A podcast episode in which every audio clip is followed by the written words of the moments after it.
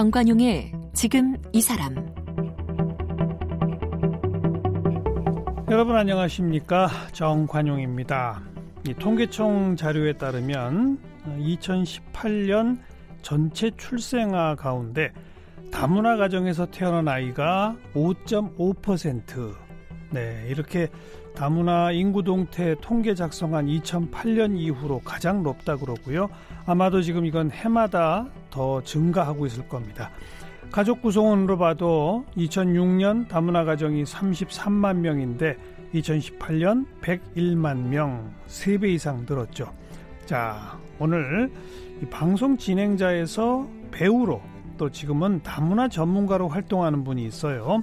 다문화 교류 네트워크 호프 키즈 코리아의 단장을 맡고 있는 박정숙 단장을 함께 만나겠습니다.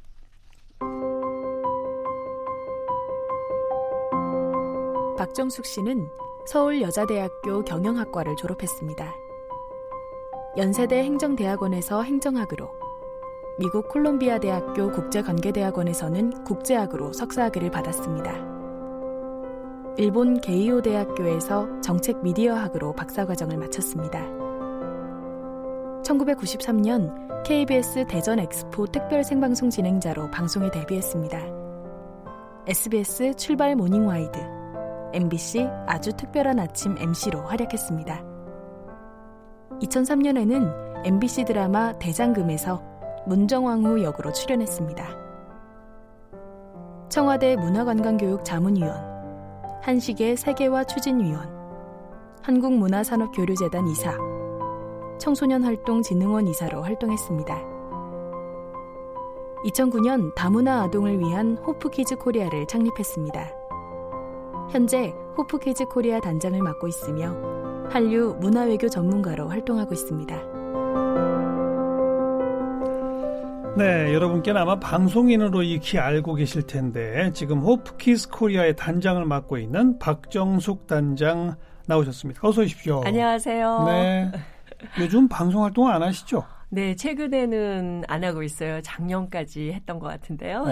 어, 그 저는 이런 일을 하고 계신지를 몰랐거든요. 네. 벌써 몇 년 되셨더라고요. 한 12년 호프키즈 코리아를 설립한 지 12년 정도 예. 됐고요. 예.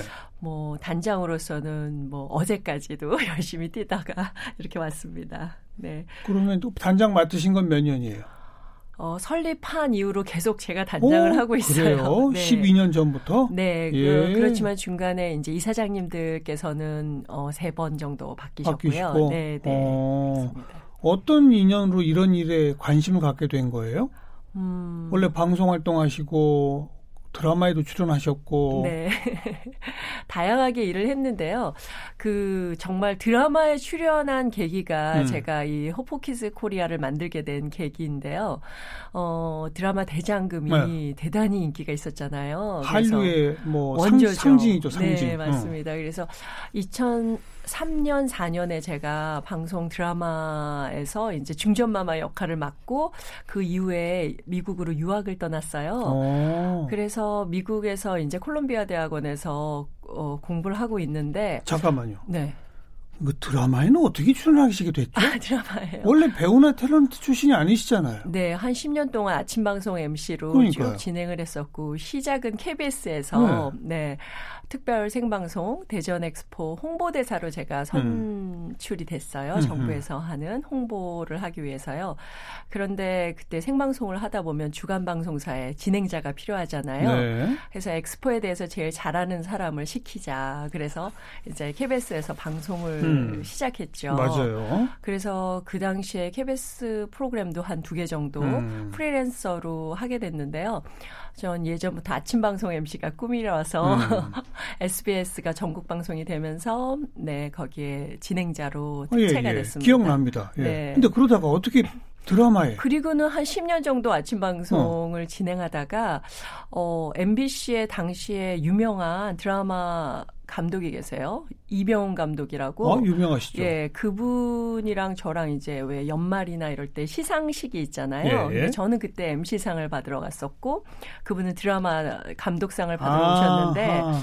제가 뭐 특, 특별 방송을 하는데 아마 한복을 입고 음. 8.15 특집 방송 MC를 했었었는데 그 장면을 봤다고. 어. 꼭 쪽을 지고 나오는 드라마에 어. 출연해 달라고 어. 그러셨어요. 그래서 한복이 어울렸던 모양이네요. 그런가 봐요. 근데 그 한복만 어울린다고 되는 게 아니잖아요. 이 연기, 음, 발성, 대사 뭐 이런 거. 말이에요. 어. 근데 이제 생각은 안 해봤지만 어. 그 MC들이 발성이 이제 연습이 돼 있는. 사람들이니까. 어. 근데 왕비들이나 네. 사극의 발성이랑 비슷하대요. 그래서 음.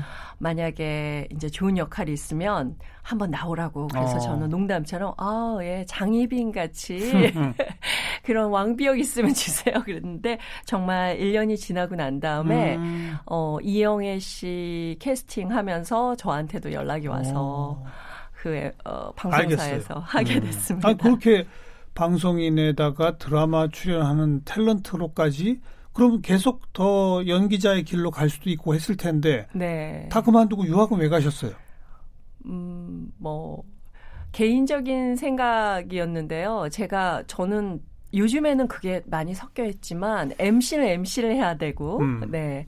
드라마는 드라마 하는 사람이 따로 있다고 생각했지만 그 당시에 이제 제가 어 정극에 도전을 해서 네, 성공을 거죠. 한 거예요. 어. 50%가 넘었으니까 그러다 보니까 MC로서의 그 정체성이 좀 흔들리게 됐고요. 어. 그리고 또 한 가지는 한 12년 동안 제가 생방을 한 거거든요. 예, 예. 그러다 보니까 조금 더 지쳤고. 재충전이 음. 필요하다는 생각이 들어서 아, 유학을 알겠어요. 가게 됐죠. 아니 그 설명 말씀 왜 이 호프 퀴즈가 아. 나왔느냐 듣다가 보니 자꾸 설명을 듣다 보니 더 궁금한 게 생겨서 네. 드라마는 어떻게 나가게 됐지?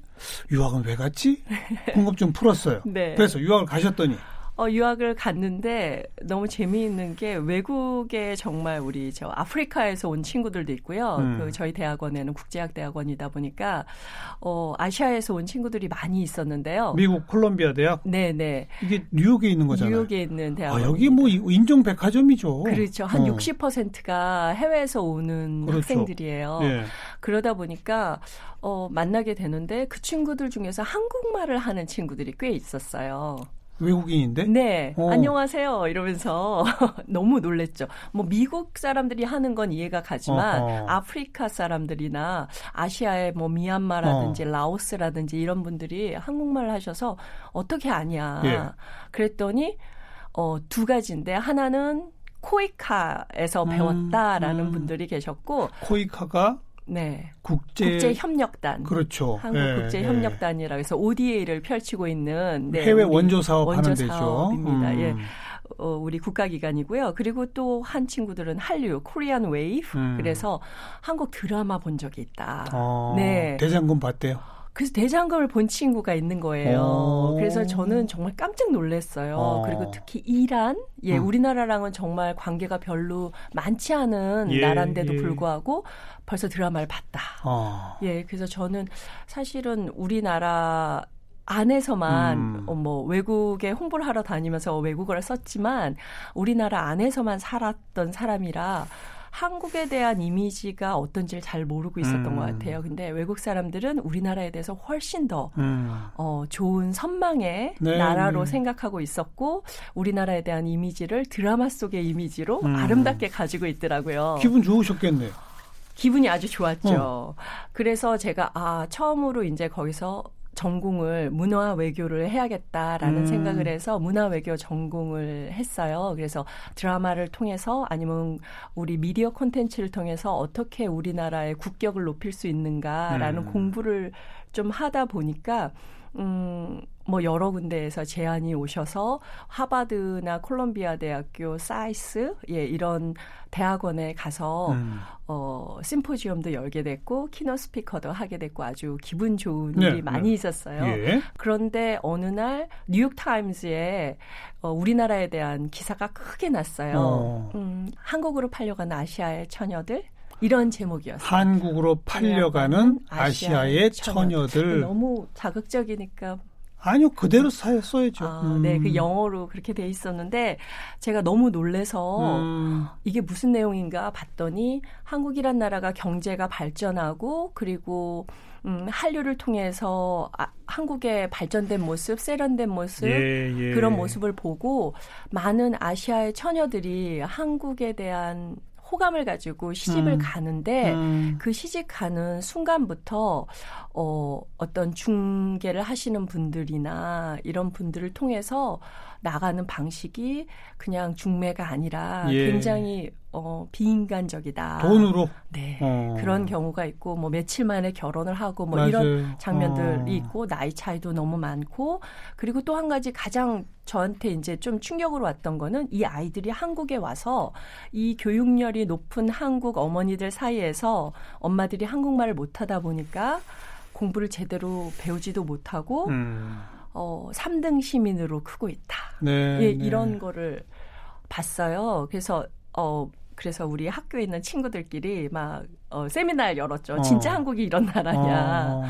그랬더니 어 정말 이런 경우가 있다는 걸 확인하게 됐죠. 그래서요. 그래서 제가 아 이거는 한류로 인해서 제가 기분 좋은 일이 많았잖아요. 음. 그런데 어 한국에 가면 정말 이 아이들 위해서는 조금이라도 도와주는 예, 그런 예. 단체를 만들어야겠다라고 알겠습니다. 어, 생각을 해서 호프키즈라는 단체를 유학 마치고 돌아오자마자 어. 설립했습니다. 네.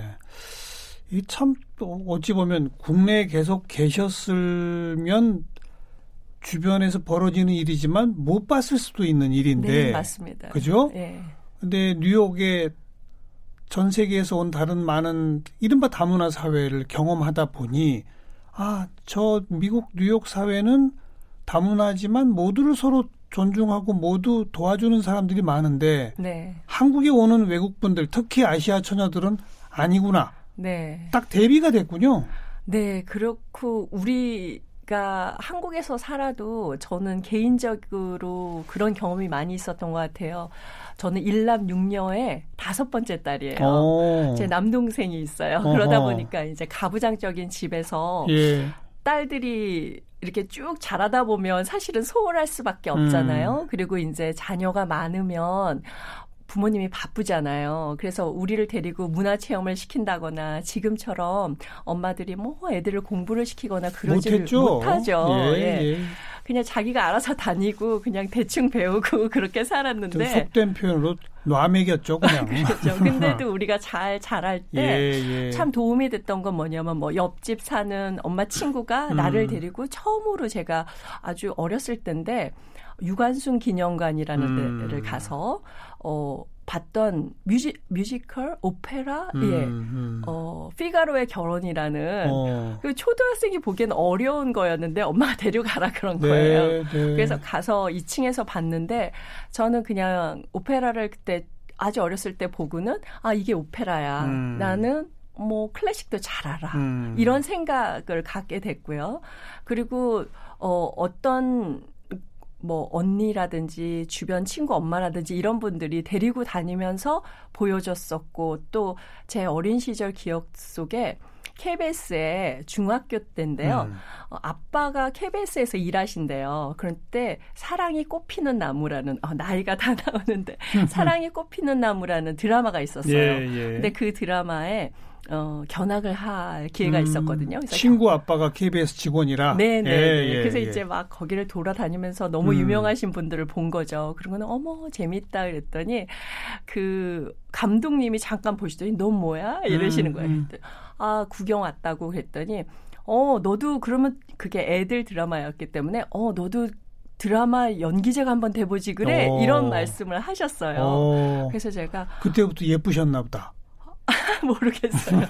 뭐 예쁘게 그냥 아는 음. 아이들이 왔다 갔다 하니까 귀엽게 말씀 어, 보시고 말씀하신 예. 것 같은데 근데 그 말을 듣고 아 나 같은 사람도 방송국에 와서 일할 수가 있구나 네. 그런 생각을 한 것 같아요. 그런 어렸을 때의 작은 경험들이 인생에 미친 영향이 크다. 그렇죠. 그런데 그 다문화 가정의 아이들한테는 그런 걸 도와주는 사람이 없구나. 없는 거예요. 예. 그래서 제가 이제 제일 처음에 이걸 만들 때 이 아이들을 뭐 클래식 뮤직도 가르치고 그러니까 첼로, 바이올린도 가르치고요. 음. 피아노도 가르치고 그리고 예술의 전당에 가서 공연도 보여주고 미술도 가르치고 음. 그런 프로그램을 했지만 그거를 단기적으로 했을 때 그 아이들이 전문가가 될 수는 없지만 그런 경험을 함으로써 그렇죠. 최고의 경험을 한번 그렇죠, 그렇죠. 느끼게 해 줌으로써 예. 나도 할 수 있다라는 기억만으로도 아이들은 자기 소질을 찾아갈 수 있을 당연하죠. 거라고 생각해서 그런 프로그램을 만든 게 호프 키즈 코리아예요. 어, 지금은 뭐 전국에 조직이 있다고요? 전국이라기보단 저희가 거점을 두는데요. 어. 저희 호프 키즈 프로그램의 원칙이 있는데 뭐냐면 어, 건물을 만들거 뭐 빌리거나 음. 이러진 않아요. 음.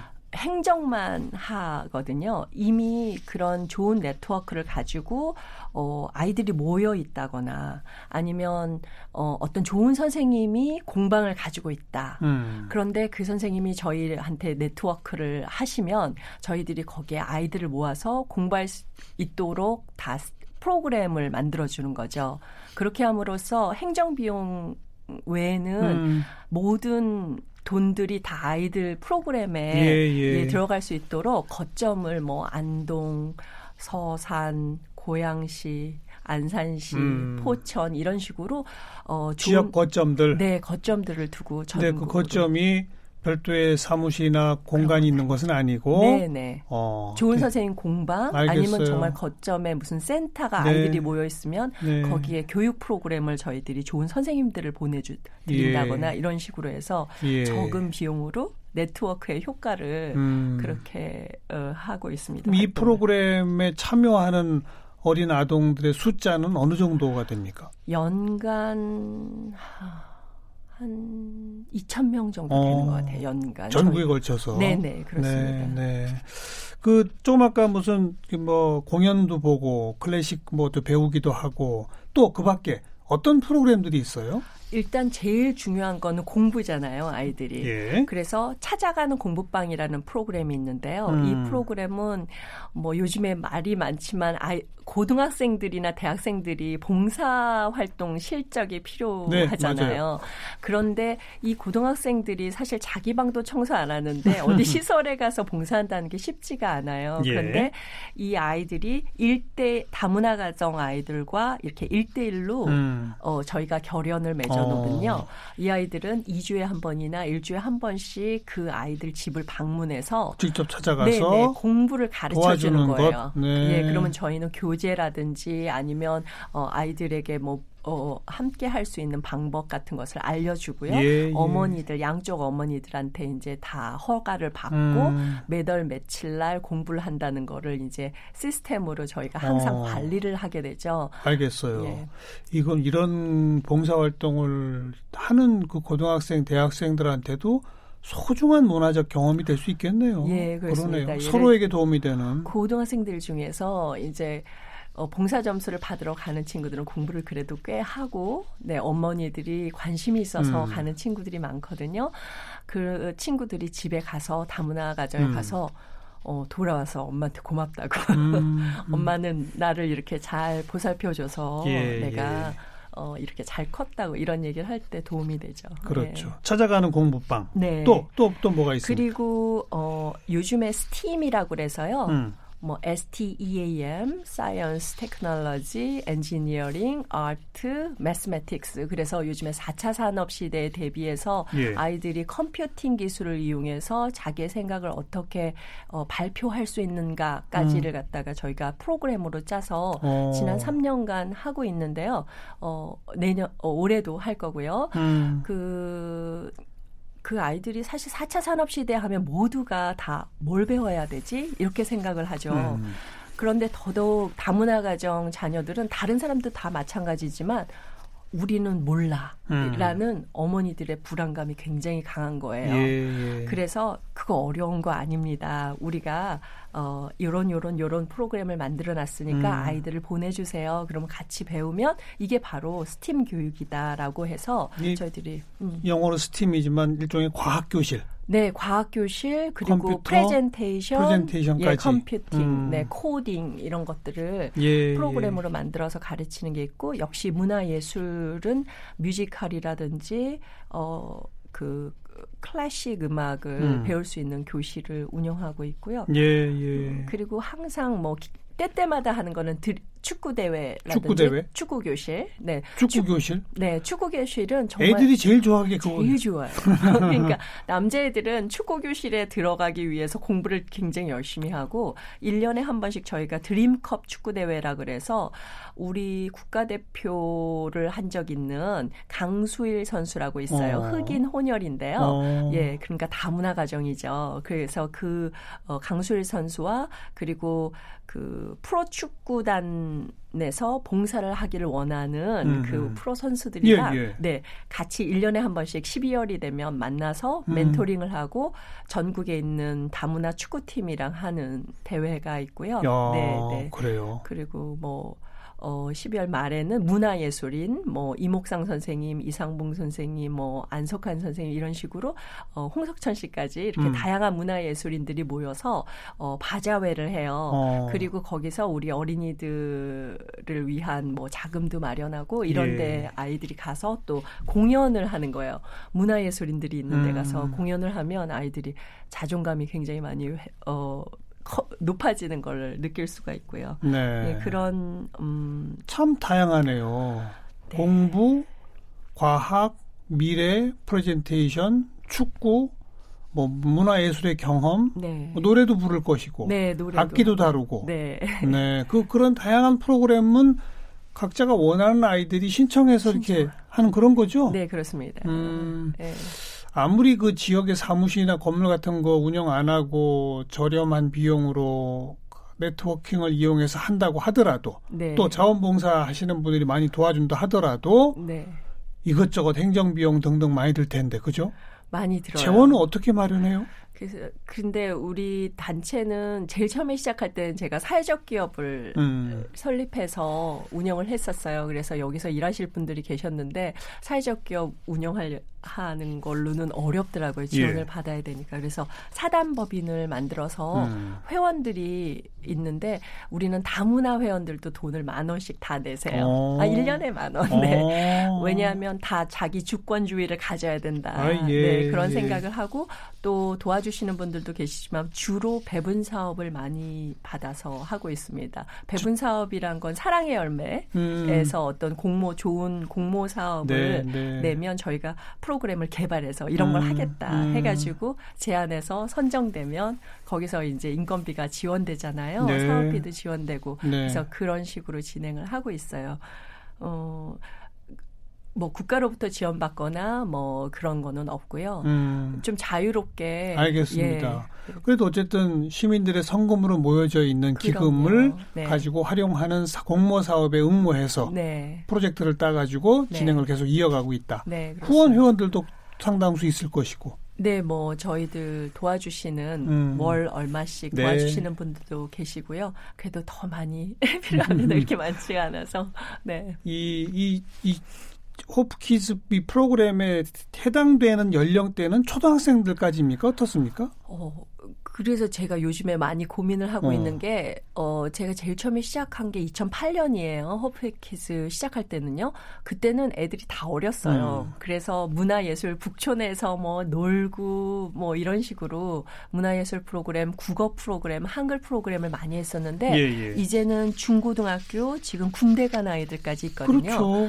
그래서 요즘에 제일 고민은 초등학교 고학년이 되거나 중학교가 되면 음. 자유 학기제, 자유 학년제가 있습니다. 예. 그러면 그때는 어떤 식으로 어머니가 좋은 교육 프로그램이 가능한 체험 교실에 찾아가서 음. 진행을 하고 그것에 대해서 느낀 점을 미리 이제 준비하고 간 것을 정리해서 발표도 하고 이래야 학기가 끝나고 네. 학년이 끝나는 건데 네. 그때 어머니들이 그걸 준비를 못 해주시면 아이들은 그냥 친구를 쫓아가거나 어. 아니면 그냥 학교에 사무실에 아그 교실에 앉아서 음.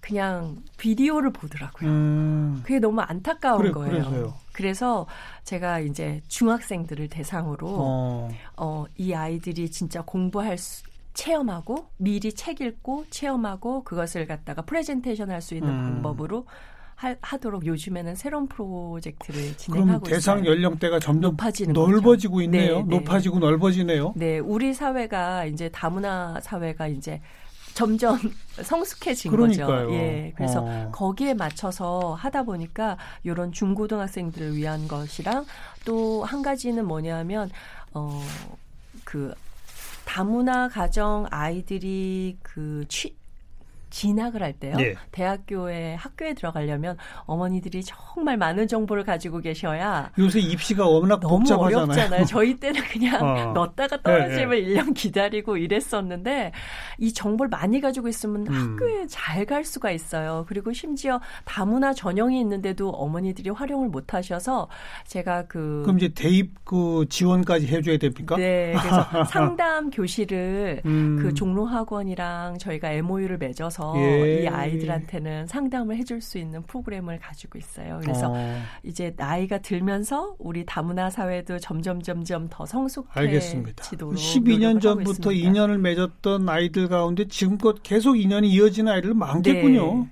어 그러니까 대학 성균관대 어. 들어갔는데요. 그 친구는 상담까지 받아서 어. 결국은 다문화 전형으로 들어간 친구가 있고요. 예. 네. 그런 친구들은 또 아주 어린 아이들 도와주는 찾아가는 공부방 네, 수도 되는 있고, 경우도 그죠? 있어요. 네. 뭐 구체적으로 말씀드려 유금이라는 친구인데요. 음. 어렸을 때부터 수업을 계속 여러 가지를 많이 들었어요. 그러더니 이제 대학생이 돼가지고 자기가 어 멘토가 되겠다. 네, 네. 그래서 배우는 참 아름다운 모습입니다.